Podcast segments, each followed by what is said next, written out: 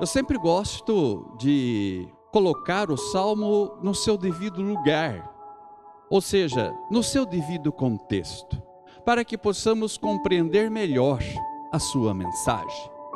Para entendermos este salmo, nós precisamos ler dois textos, dois capítulos da Bíblia.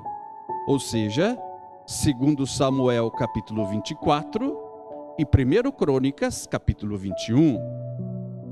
Ali vai narrar o, o dia em que Davi fez um censo, a época em que Davi fez um censo de todos os homens capazes de lutar, demonstrando assim uma confiança no poder humano em detrimento da força de Deus.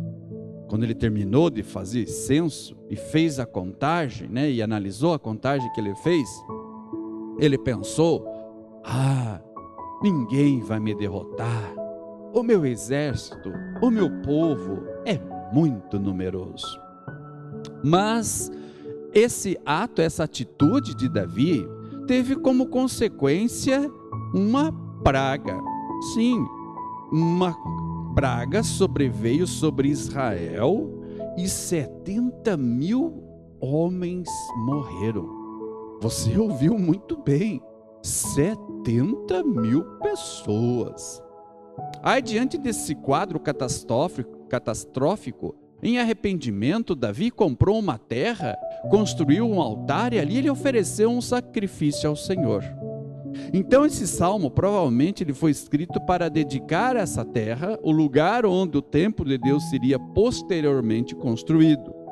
Assim sendo, o Salmo 30, se você olhar com muito carinho e atenção, você vai perceber que esse salmo é uma oração. Não uma oração qualquer, não, mas uma oração de gratidão. De gratidão pela graça de Deus que restaura a comunhão com o pecador arrependido. Conforme diz o cabeçalho, essa composição de Davi foi destinada ao louvor na dedicação da casa, ou seja, um cântico para uso quando fosse completada a construção do templo, uma obra projetada por Davi e realizada depois de sua morte pelo seu filho e sucessor Salomão. Apesar de ser um hino preparado para um momento de comemoração nacional em Israel, o tom do Salmo 30 é pessoal, uma mensagem de redenção da própria vida de Davi. Ele inicia com essas palavras: Eu te exaltarei, ó Senhor, porque tu me livraste e não permitiste que os meus inimigos se regozijassem contra mim. Ele está dizendo aqui Ó oh, Senhor Deus, eu te louvo porque você me socorreu. Você não deixou que os meus inimigos zombassem de mim. O versículo 2 continua. Continua a conversa com Deus. Senhor meu Deus, diz Davi, clamei a ti por socorro e tu me saraste. Quer dizer, eu gritei a ti pedindo ajuda e você não me decepcionou. Você me curou. Versículo 3: Da cova, Senhor, fizeste subir a minha alma, preservaste-me a vida para que não descesse a sepultura. Ele está dizendo aqui, Senhor, tu me salvaste da morte.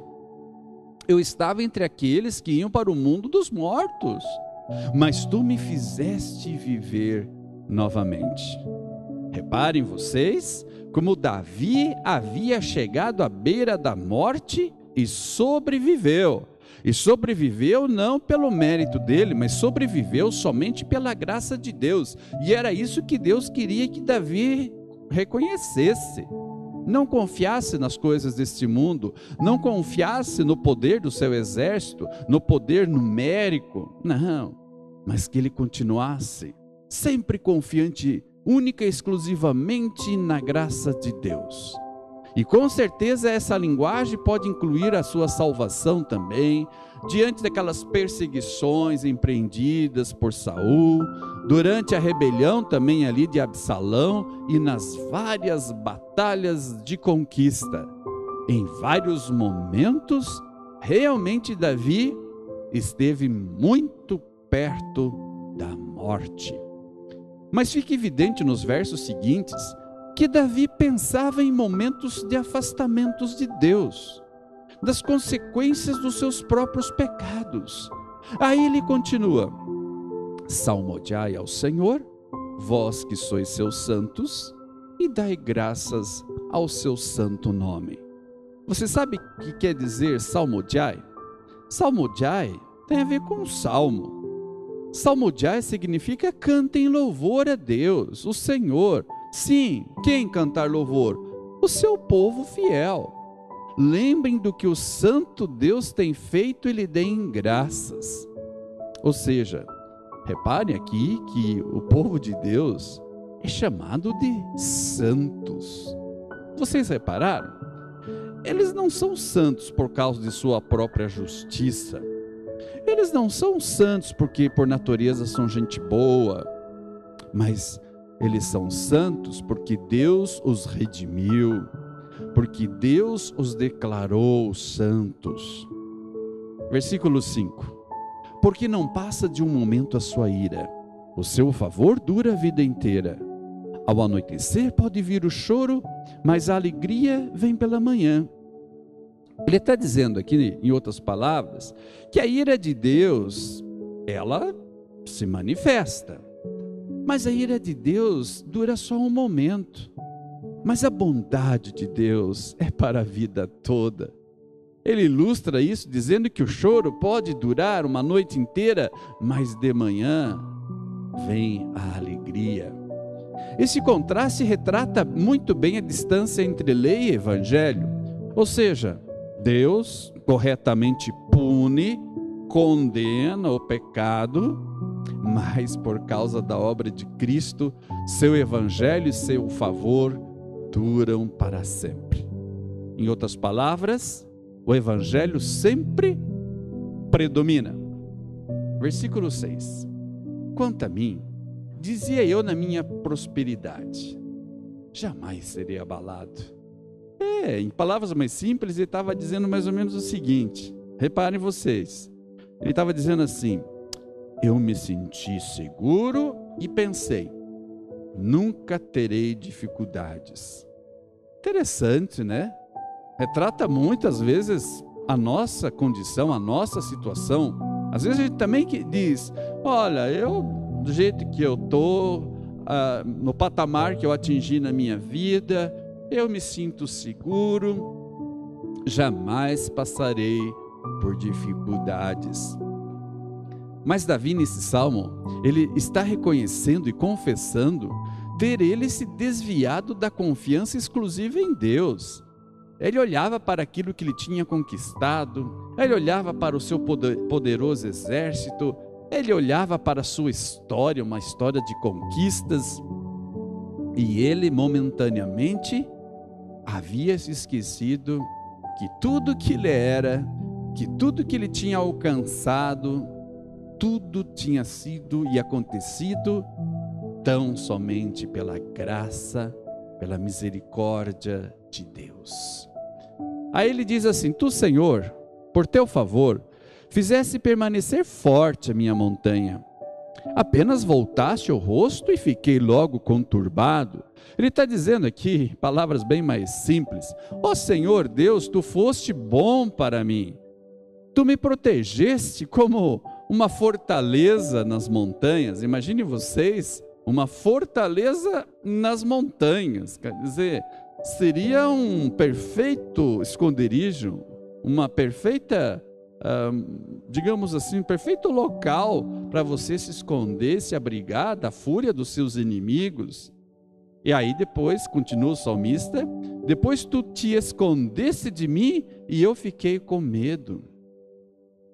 Como é normal nos hinos de Davi, ele chama todos os servos do Senhor a participar do louvor, sempre exaltando o nome de Deus.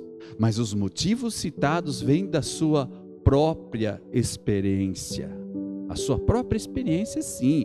Ele viu a grande diferença entre a ira, ele sentiu o peso da mão de Deus, da ira de Deus, mas ele também percebeu e desfrutou da graça de Deus.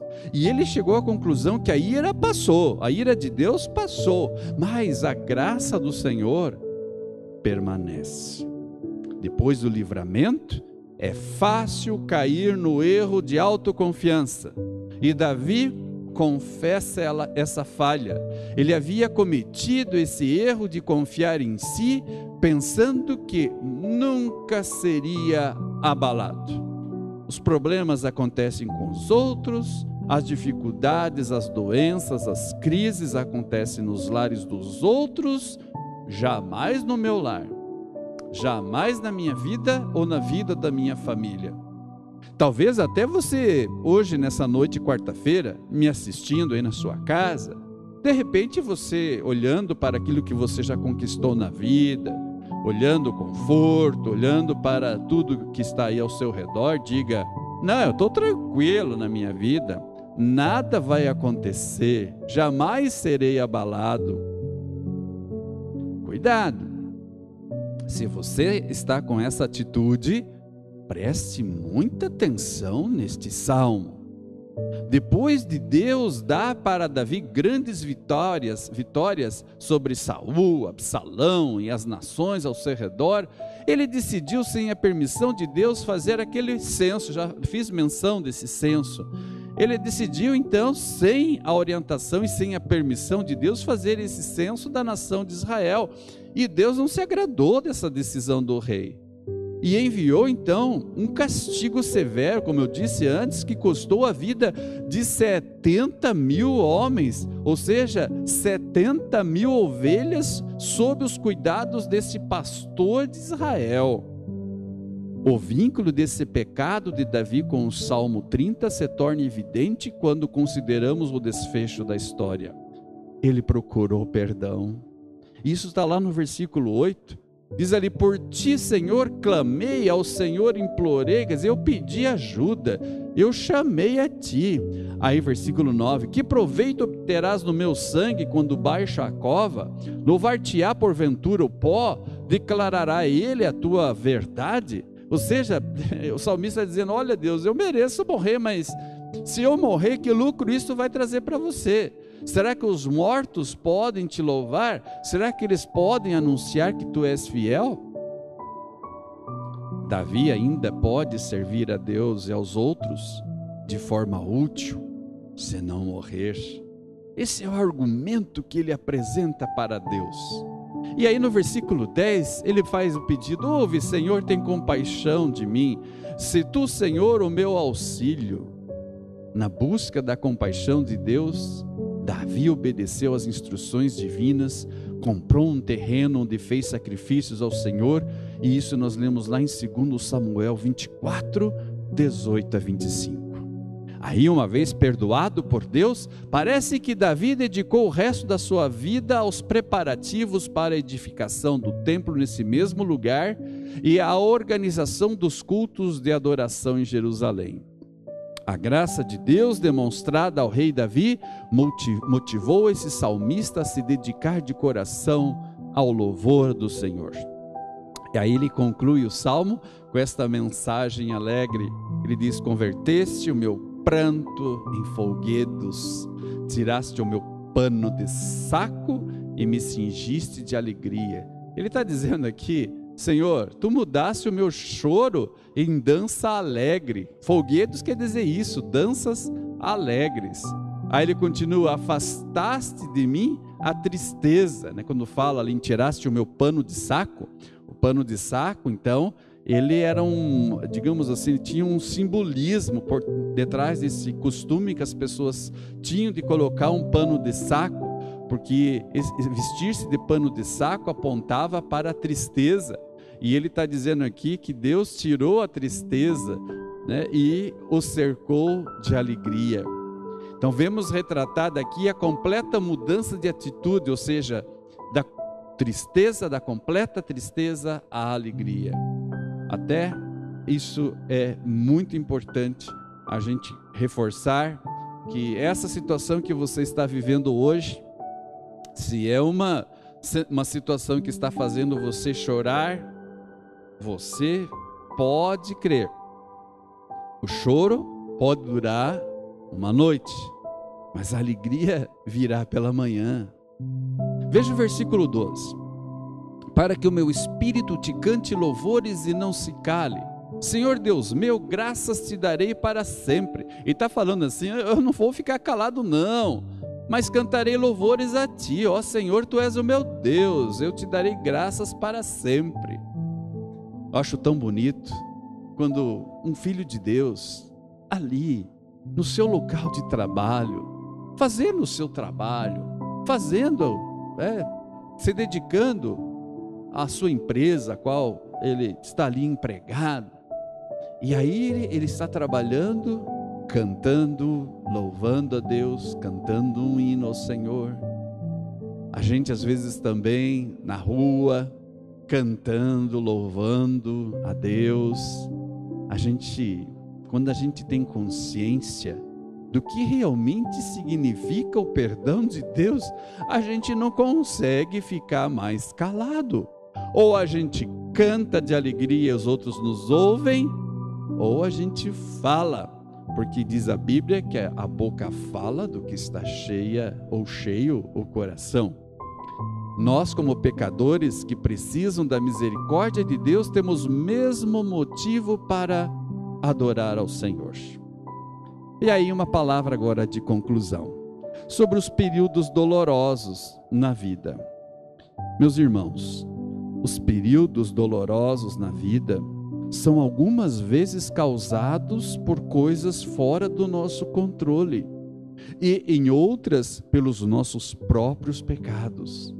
Confiando sempre no livramento de Deus, Davi sabe que a dor que, ele sente será substituída pela alegria à medida que Deus o confortar.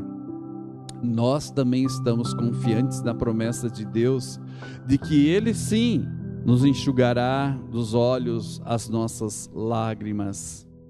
E é por isso que nós podemos dizer sempre: ó oh Deus, conforta-nos com a tua presença e enche-nos de alegria. Amém.